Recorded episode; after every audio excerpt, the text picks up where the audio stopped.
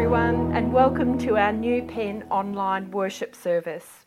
We know that lockdown continues to be a challenge for us, but what a blessing that we're able to join together and worship God in this way.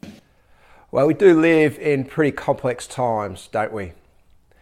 And if it's not every day, then certainly every week and every month we are confronted with the need to make decisions. Uh, and there might be decisions around our finances how much money we spend, how much money we save, how much money we invest, and how much money we give away. They could also be decisions about our future. What are we going to do for work? Where might we live? What are we going to do for study, whether it's school or university? And they also might be decisions around our family. How do we parent well in certain situations? How do we be a good husband or a wife? Or how do we navigate this season of loss or love. But whatever they are, these decisions come at us on a very regular occurrence.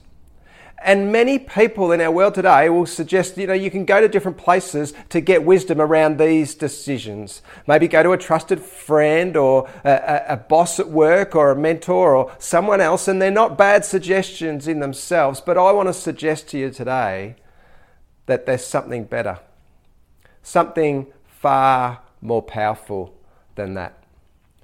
Today we finish up our Jesus the Game Changer series. And the passage that we're in is in Hebrews chapter 4, verse 12. And this is what it says For the word of God is alive and active, sharper than any double edged sword. It penetrates even to the dividing soul and spirit, joints and marrow. It judges the thoughts and the attitudes of the heart. Now, God's word is powerful, isn't it? It's alive and it's active. At least that's what the writer of the Hebrews tells us. And today, what I want to do is suggest that there's three ways in which God's word is at work as we go to it, as we read it, study it, and look to apply it into our lives. The first way that God's word is at work powerfully is that it convinces. It convinces. The Word of God is active. The Word of God divides the joints and the marrow. There's a, a, a, bit of a metaphor that the writer of the Hebrews is exploring here. And, and many scholars would say that this metaphor is that of a, a skilled warrior, and that metaphor could apply. But there's some others that actually say that what the writer of the Hebrews is doing is actually a, a comparing God's Word to that of a skilled surgeon. And I think this is a really interesting metaphor to explore. You see, by trade, I'm an optical lens maker, a prescription lens maker, uh, spectacles. And one of the things that I used to do in that is I had to go and speak to ophthalmologists. These were the eye surgeons. And one day, one of the ophthalmologists that I spoke to in my line of work uh, invited me in to watch him perform surgery. Now, it was cataract surgery, which is actually a fairly, uh, on the scheme of things, in terms of how eye surgeries go, a fairly minor surgery. And I watched the surgeon perform a number of these uh, uh procedures. It took him about 15 minutes for each one, and each patient was wheeled in one after the other. And almost all of them were only under local anaesthetic. They were fully awake while they were being operated. And it was amazing to see the precise skill of the surgeon the steadiness of his hands, and the ability to, u- to use these, these scalpels and these other implements, very fine implements, on the eye, where just the slightest slip could have caused serious concerns. And yet I was in awe of his precision and his skill. And the Word of God is like that. It convinces with precision and skill. Earlier on in today's service, we saw Joss leading us in a time for our kids, and she showed a video of Bible translation work. And it's amazing how God's word has gone out all over the world, especially in the last hundred years or so, into all these different people groups, into their native tongues and languages. And one of the remarkable impacts where this has, had, has taken place is in the continent of Africa. Now, 100 years ago, there weren't that many Christians in Africa, but as missionaries started to come in from about the 1950s onwards, they worked very hard at translating God's word into lots and lots of different uh, people groups and, and languages. And the result of this, as people began to hear God's word in their own language, is that they became convinced of who He was and of His love for them. Today, there are over 400 million Christians in Africa. In result, in part, because of God's word and the power in God's word to convince others to trust in Him. But it comes down even more to this, to a, to a more micro level, in terms of it how, how it convinces us to lead our lives. And one of the things that we often consider, and I alluded to it earlier, is that we've got to look at how does God's word help us in regards to making decisions about our future. And I want to share just one example with you, which has been really insightful and helpful for me in recent times in October of last year, I, was obviously on this journey of discernment as to whether God was calling me to New Peninsula Baptist Church or not. And as I was having this conversation with the pastoral search team and, was trying to work out what God was saying in all of this, he, he, he, brought to mind a number of scriptures, and one of them is uh, one that I want to share with you. And it's Second Chronicles chapter 12, verse 32. And it talks about the men of Issachar.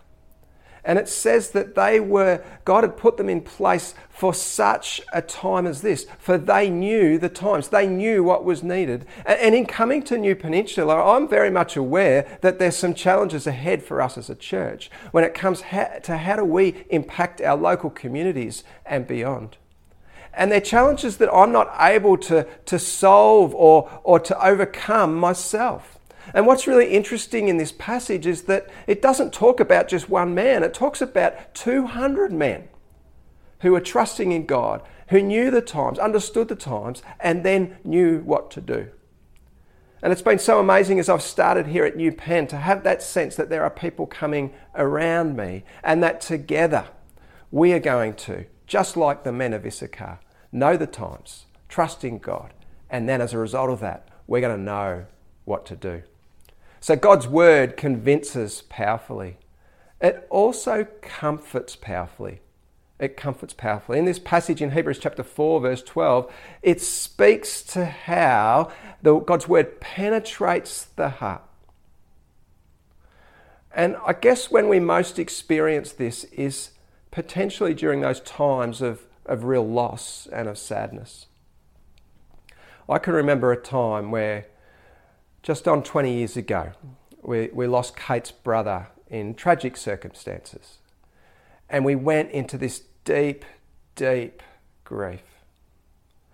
And it caused me to question a lot of things about God. In fact, I was angry at God for a while. But I went to His Word and I started reading His Word. And it started to speak into me and minister to me and bring comfort. I read the story of Job. I read of a man who suffered great loss, who lost it all, and yet God restored that to him and more. I read through the book of Ecclesiastes, written, we think, by King Solomon, a man who had it all in terms of worldly possessions, and yet at the end of his life, he says it's all meaningless. It's like a chasing of the wind. Ecclesiastes calls us to focus on that which is important relationships with God and with others. And then I was drawn to the Gospels. And I read about Jesus. I read about the suffering that he endured. And what I came to realize is that the suffering that he endured for me was so much greater than any suffering I was experiencing at that very time. And God's word spoke comfort into that very sad and deeply grieving situation that Kate and I experienced. So God's word convinces, it also comforts, and finally, it also cures. God's word cures. One of the things that we recognize as we start to read God's word is just how broken we are. You see, it makes us aware of our sin it makes us aware of those parts of our lives that are, are, are broken in some way and that we're lacking wholeness. It, it makes us aware of fractured relationships. And as we read it, we become aware of our brokenness, but then out of that is the potential for something really beautiful to happen. You see, there's this movement that happens as we read and apply God's word. It's a movement from brokenness to wholeness. You see, importantly, it's not brokenness to perfection. And I think sometimes we confuse those two things perfection and wholeness. Sometimes we feel like we have to give the appearance that we have it all together, that we're not confronted with the realities of life and, and the brokenness that all of us experience. And so at times it can become this almost masquerade, a mask that we wear, and we can't be truly open and vulnerable and authentic with those around us. And yet God's word's not calling us to perfection it's calling us to move towards wholeness. The apostle Paul in 2 Corinthians chapter 12 describes an experience that he was going through and he talks about it as the thorn in his the thorn in his flesh. He doesn't tell us what this was, and I guess that because it doesn't matter so much for the, the context of the story, because what he was trying to highlight was even though he experienced this terrible situation, and three times he went to God and he asked God to take it from him, and God kept coming back and saying, No, not yet, or not now, or maybe not at all. And three times he asked, and God wouldn't remove it. And what God responded with, and the answer to Paul was, and it's an answer to us as well, is that my grace is sufficient for you. My strength is made perfect in weakness. A few years ago, probably about seven or eight years ago, Kate and I were fortunate to go to a Leonard Cohen concert. It was at Hanging Rock, which, if you know Hanging Rock, is the most magnificent place. And, and, and we watched Leonard Cohen perform as the sun was setting behind the Hanging Rock uh, in the Macedon Ranges where we used to live. And just an incredible experience to, to hear and to be, take in this, this poet actually singing these songs about life about faith, about love, and also loss. And Cohen's songs are, are, are, really brilliant in many ways. And one of the songs that I really love is a song called Anthem. And in the song, there's this lyric, and I just want to read it out to you Ring the bells that still can ring.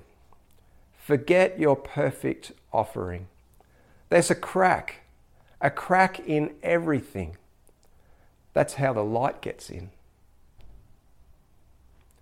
And I want to leave that with you today as an encouragement. As we go to God's Word, allow God's Word to convince us of God's goodness to us. Allow God's Word to bring comfort in those situations of difficulty and challenge. And allow God's Word to cure us of our brokenness and move us towards wholeness, but not perfection, because we know that's not our place this side of eternity. Instead, in authenticity, in vulnerability, we recognize the cracks. And we recognize that it's in the cracks and that it's through the cracks that God's light is able to get in and shine to those around us. Henri Nouwen was a Catholic priest and also a famous writer of the 20th century. And one of his books he wrote is called The Wounded Healer. I love this book. And the, the premise of the book is that it's actually through our wounds, it's actually through those journeys of life that God allows us to go through that we're able to minister to others. There's an empathy, there's an understanding, there's a grace that comes as we experience those difficult things, and out of that comes a purpose to minister to those who are also experiencing similar challenges. So I want to pray for you now. I want to pray that we would be open to the reading, the studying, and the applying of God's Word this week. That through His Word, He would convince us of His goodness, comfort us as we need us, and cure us as we move from brokenness to wholeness. Let's pray. Lord, I want to thank you for your Word. I thank you for the power that's in your word. for the way it can minister to us, bringing comfort, convincing us of your goodness, uh, curing us. Lord, thank you for your word. And I pray that as we go forward this week, that we could find time to engage in your word, to open it up, to read it, to study it, and to apply it to our lives.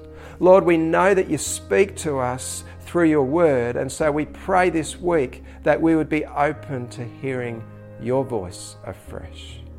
In Jesus' name we pray. Amen.